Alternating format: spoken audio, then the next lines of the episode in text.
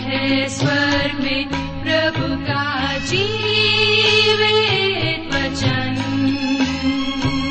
सृष्टि निर्माता भी है यही वचन। नमस्कार श्रोताओं, बाइबल अध्ययन कार्यक्रम सत्य वचन में आप सभी का हार्दिक अभिनंदन करते हैं। जैसा कि आपको मालूम है कि इन दिनों हम पवित्र शास्त्र बाइबल के पुराने नियम में से नीतिवचन नामक पुस्तक का विस्तार पूर्वक अध्ययन कर रहे हैं और हमें विश्वास है कि इस पुस्तक के द्वारा आपको आत्मिक लाभ मिल रहा है। तो आइए आज के इस बाइबल अध्ययन में हम सम्मिलित हों, लेकिन इससे पहले सुनते हैं एक मधुर संगीत रचना।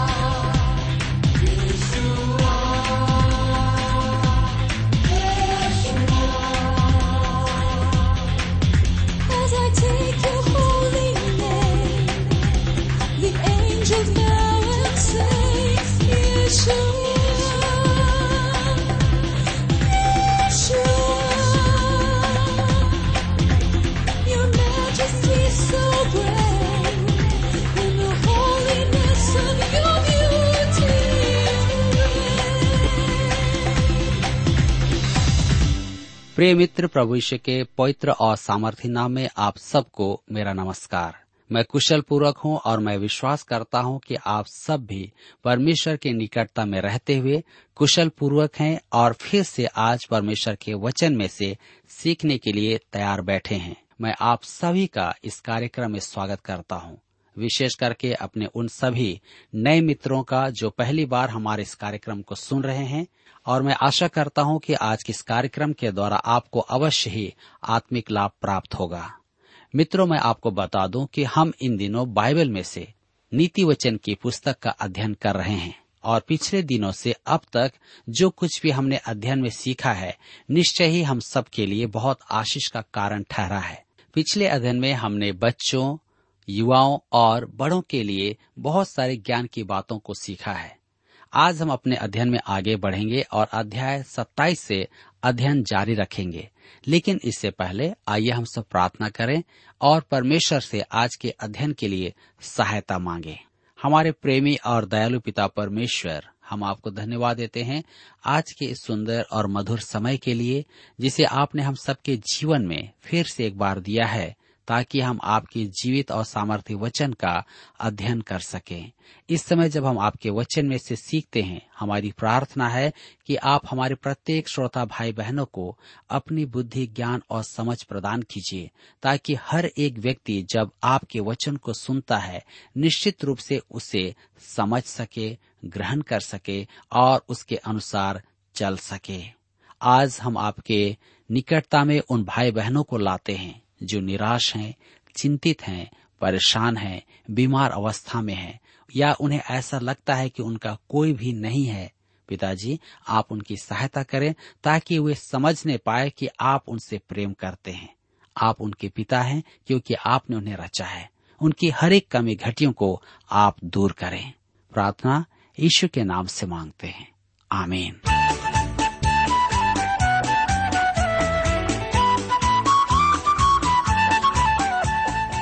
मेरे मित्रों, आज हम अध्याय सत्ताईस से अपने अध्ययन को आगे बढ़ाएंगे।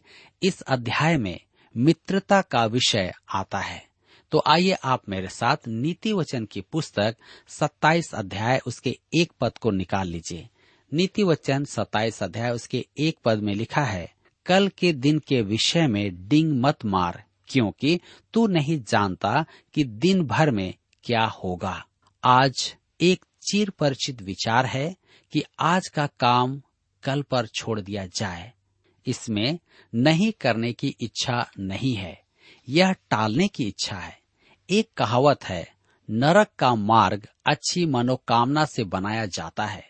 अंग्रेजी में एक कहावत इस प्रकार से आता है, टालना समय की चोरी है। परमेश्वर का वचन कहता है इब्रानियों के पत्री चार अध्याय उसके सात पद में, यदि आज तुम उसका शब्द सुनो तो अपने मनों को कठोर न करो। और दूसरा कुरिन्थियों की पत्री छह अध्याय उसके दो पद में लिखा है, देखो अभी वह प्रसन्नता का समय है, देखो अभी वह उद्धार का दिन है। यशाया एक अध्याय उसके अठारह पद में वह कहता है, यहोवा कहता है, आओ हम आपस में वाद विवाद करें। मनुष्य की मानसिकता है कि वह आने वाले समय की प्रतीक्षा करे। आपको स्मरण होगा कि फेलिक्स पौलुस से सुसमाचार सुनकर अपने उद्धार के लिए परेशान तो था, परंतु उसने बंदी पौलुस से कहा, प्रेरितों के काम चौबीस अध्याय उसके पच्चीस पद में, अभी तो जा, अवसर पाकर मैं तुझे फिर बुलाऊंगा।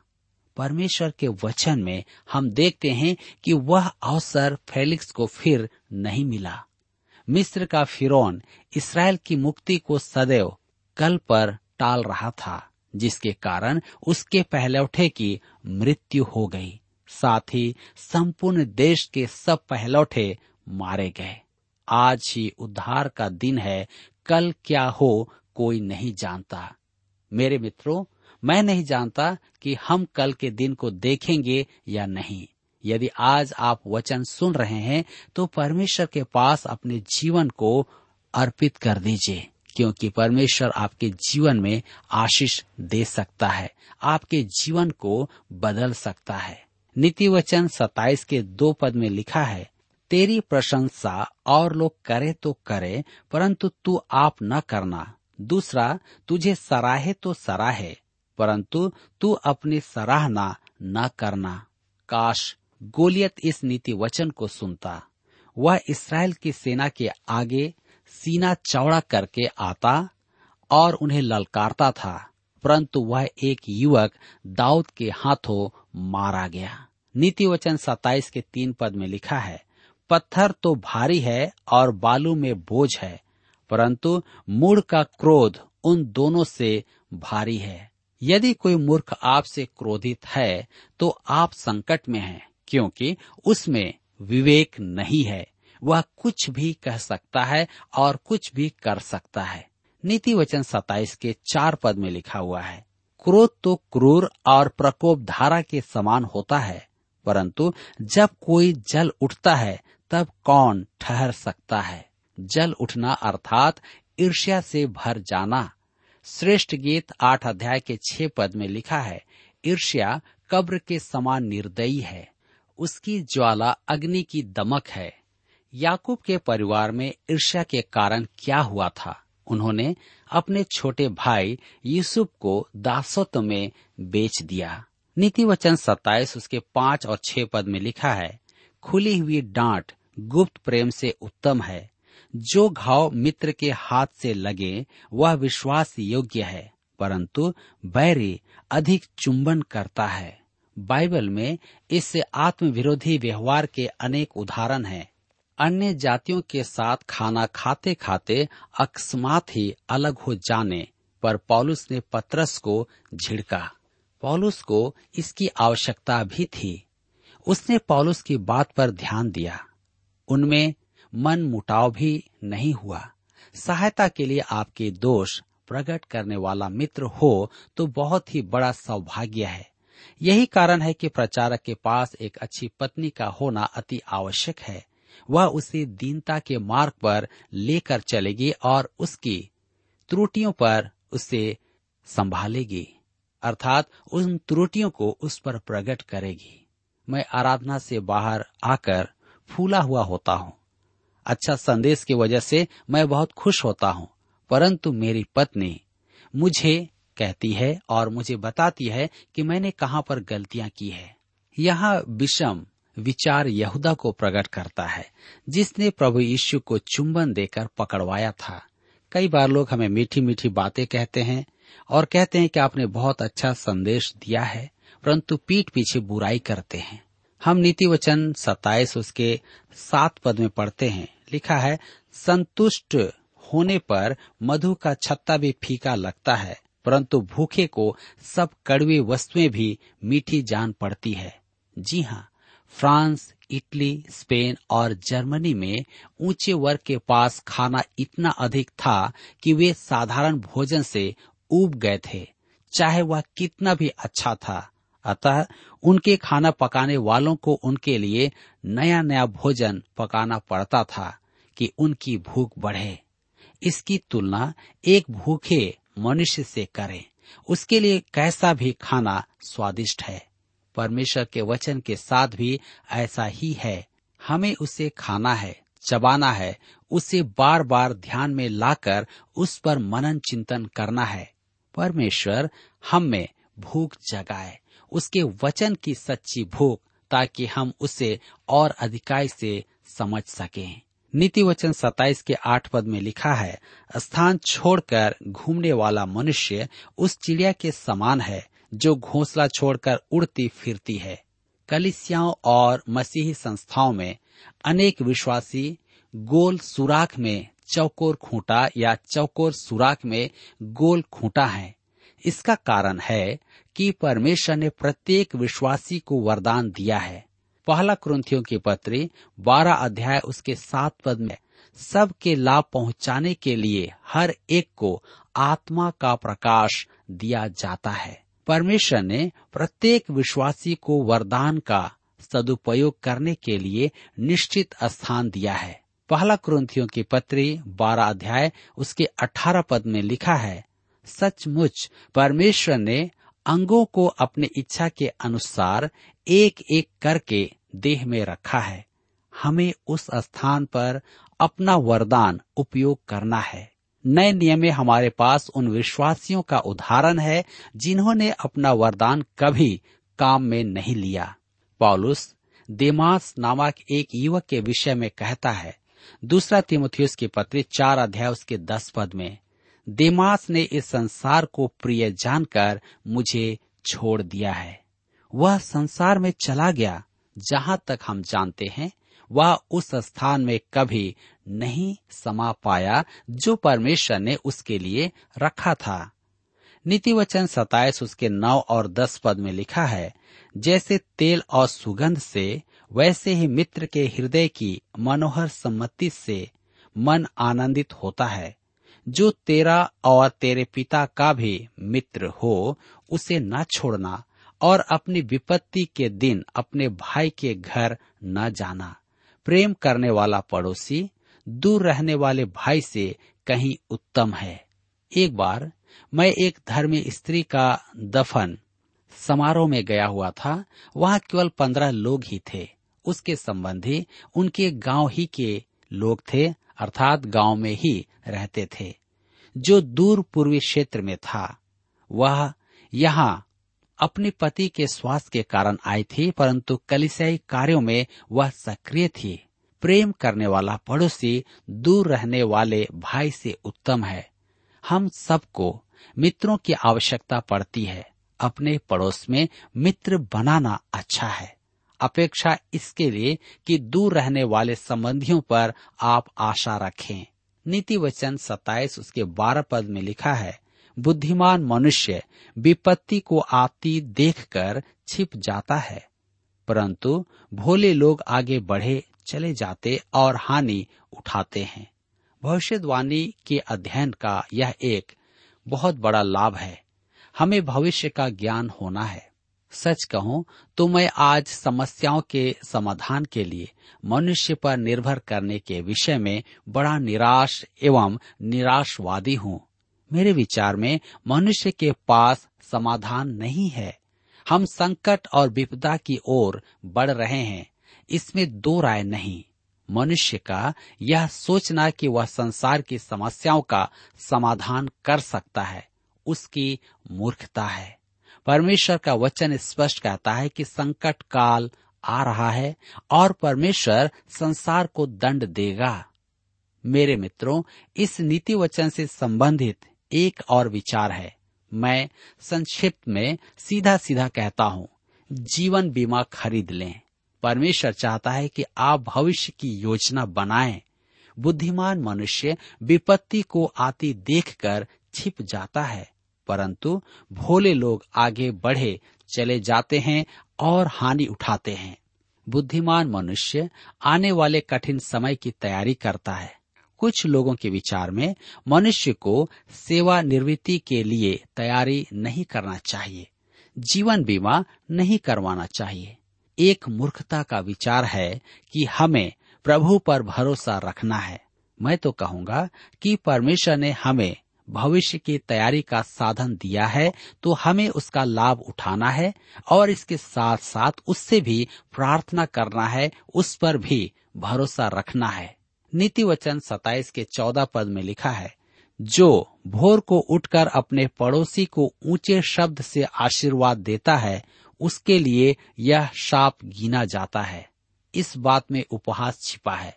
कुछ लोग प्रेम और लगाव का ऐसा नाटक करते हैं कि आपको ऐसा लगेगा कि उनके मन में आपका बड़ा स्थान है। ऐसे मनुष्य से सावधान, जो आवश्यकता से अधिक आपकी प्रशंसा करता हो। इसका एक अच्छा उदाहरण बाइबल में अबशालोम का है।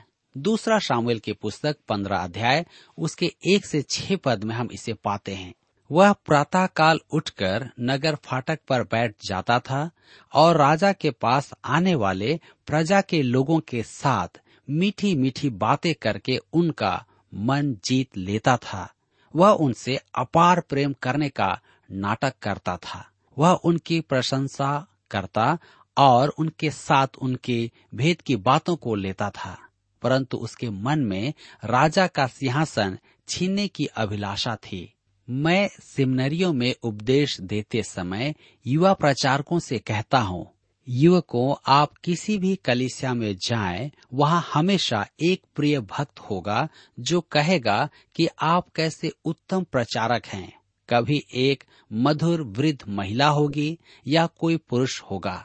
परमेश्वर उन्हें युवा प्रचारकों के प्रोत्साहन के लिए वहाँ पर रखता है।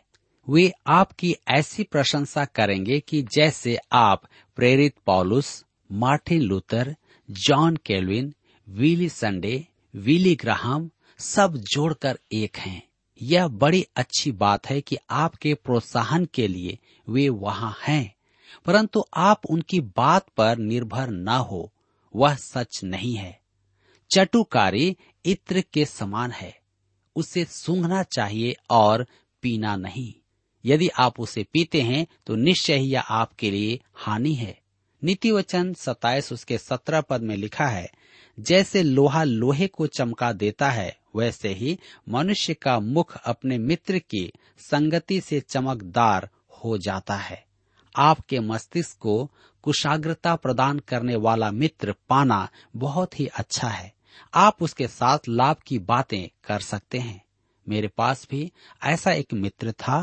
हम साथ बैठकर आत्मिक विषयों पर चर्चा करते थे।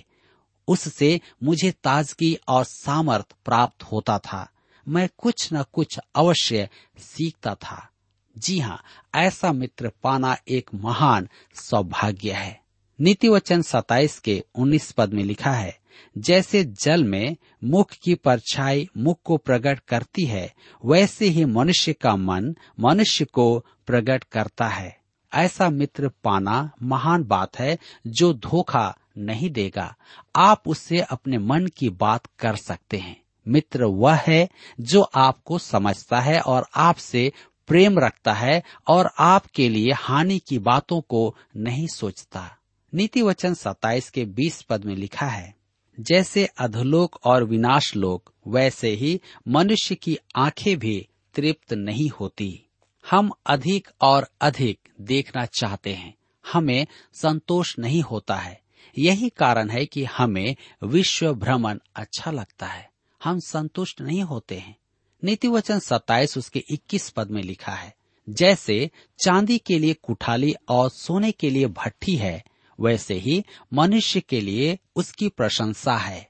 प्रशंसा से सावधान, सुनिश्चित करें कि उसका प्रभाव आप पर उचित हो। डॉक्टर आयरनसाइड ने कहा, मनुष्य को परखने का प्रशंसा और चटुकारी की आग से बढ़कर अन्य कुठाली नहीं। बुराई में प्रभु से लिपटना और बदनामी से बचने के लिए उस पर निर्भर करना तो आसान है। यद्यपि ऐसी स्थिति में अनेक जन चूक जाते हैं, परंतु अपने मार्ग में अपने अभिप्राय के निमित्त दीनता पूर्वक यत्न करते हुए प्रशंसा और चापलूसी अविचलित रहना परमेश्वर की निकटता में रहने की मनुष्य की सच्ची पहचान है। नीतिवचन सत्ताईस के चौबीस पद में लिखा है, क्योंकि संपत्ति सदा नहीं ठहरती और क्या राजमुकुट पीढ़ी से पीढ़ी तक बना रहता है। मेरे प्रियो, संपत्ति सदा नहीं ठहरती। आज के भौतिक संसार में यह समझना अति आवश्यक है। आप अपना धन साथ नहीं ले जाएंगे। कफन में जेब नहीं होती है। क्या राजमुकुट पीढ़ी से पीढ़ी तक बना रहता है? इस बदलते संसार में राजवंशों का उदय और पतन होता रहता है। केवल परमेश्वर ही है जिस पर हम आश्रित रह सकते हैं। वही एकमात्र अपरिवर्तनीय मित्र है। मित्रता पर यह एक महान अध्याय है। मेरे प्रियो, आज हम अपने जीवन में इस बात को सीख लें, इसका गांठ बांध लें कि परमेश्वर ही हमारा अच्छा मित्र है। इस संसार में हमारे बहुत से मित्र होते तो हैं, परंतु कठिन पल में वे छोड़ देते हैं। बाइबल हमें बताती है कि प्रभु यीशु हमारा अच्छा मित्र है। क्या आप चाहते हैं कि आपका एक अच्छा मित्र हो? क्या आप चाहते हैं कि कोई आपसे प्रेम करे, आपकी चिंता करे? यदि हाँ, तो आप आज यीशु को आमंत्रित कीजिए। वह आपका मित्र बनने के लिए तैयार है। मेरे प्रियो, यहाँ पर आज हमारे अध्ययन का समय समाप्त होता है और मैं आशा करता हूँ कि इस अध्ययन के द्वारा आपने अपने जीवन में अवश्य ही आत्मिक लाभ प्राप्त किया है और मैं जानता हूँ कि आप में से कई श्रोता भाई बहनों ने प्रभु यीशु को अपना मित्र बनाने का निर्णय लिया है। प्रभु आप सबकी सहायता करें।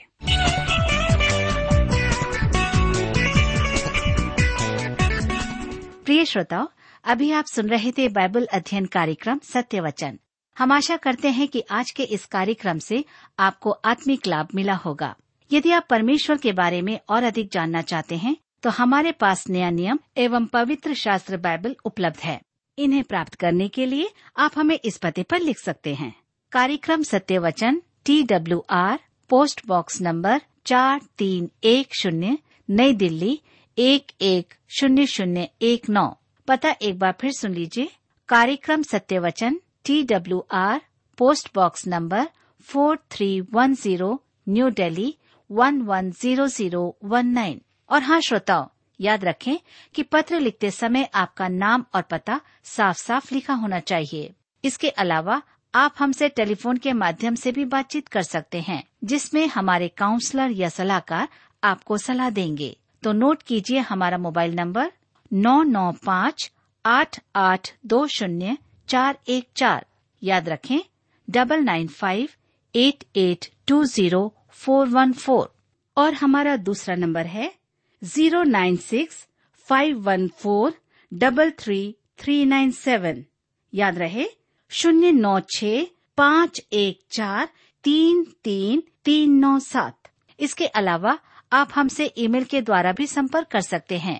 हमारा ईमेल आईडी है Hindi T T B at T W R dot I N, Hindi T T B at T W R dot I N. श्रोताओ, इस कार्यक्रम को आप हमारे वेबसाइट रेडियो आठ आठ दो डॉट कॉम पर भी सुन सकते हैं। इस वेबसाइट रेडियो आठ आठ दो डॉट कॉम के बारे में अपने मित्रों को भी सूचित कर दें। और अब इसी के साथ हमारे कार्यक्रम का समय यहीं पर समाप्त होता है। अगले कार्यक्रम में आपसे फिर मुलाकात होगी। तब तक के लिए हमें आज्ञा दीजिए। नमस्कार।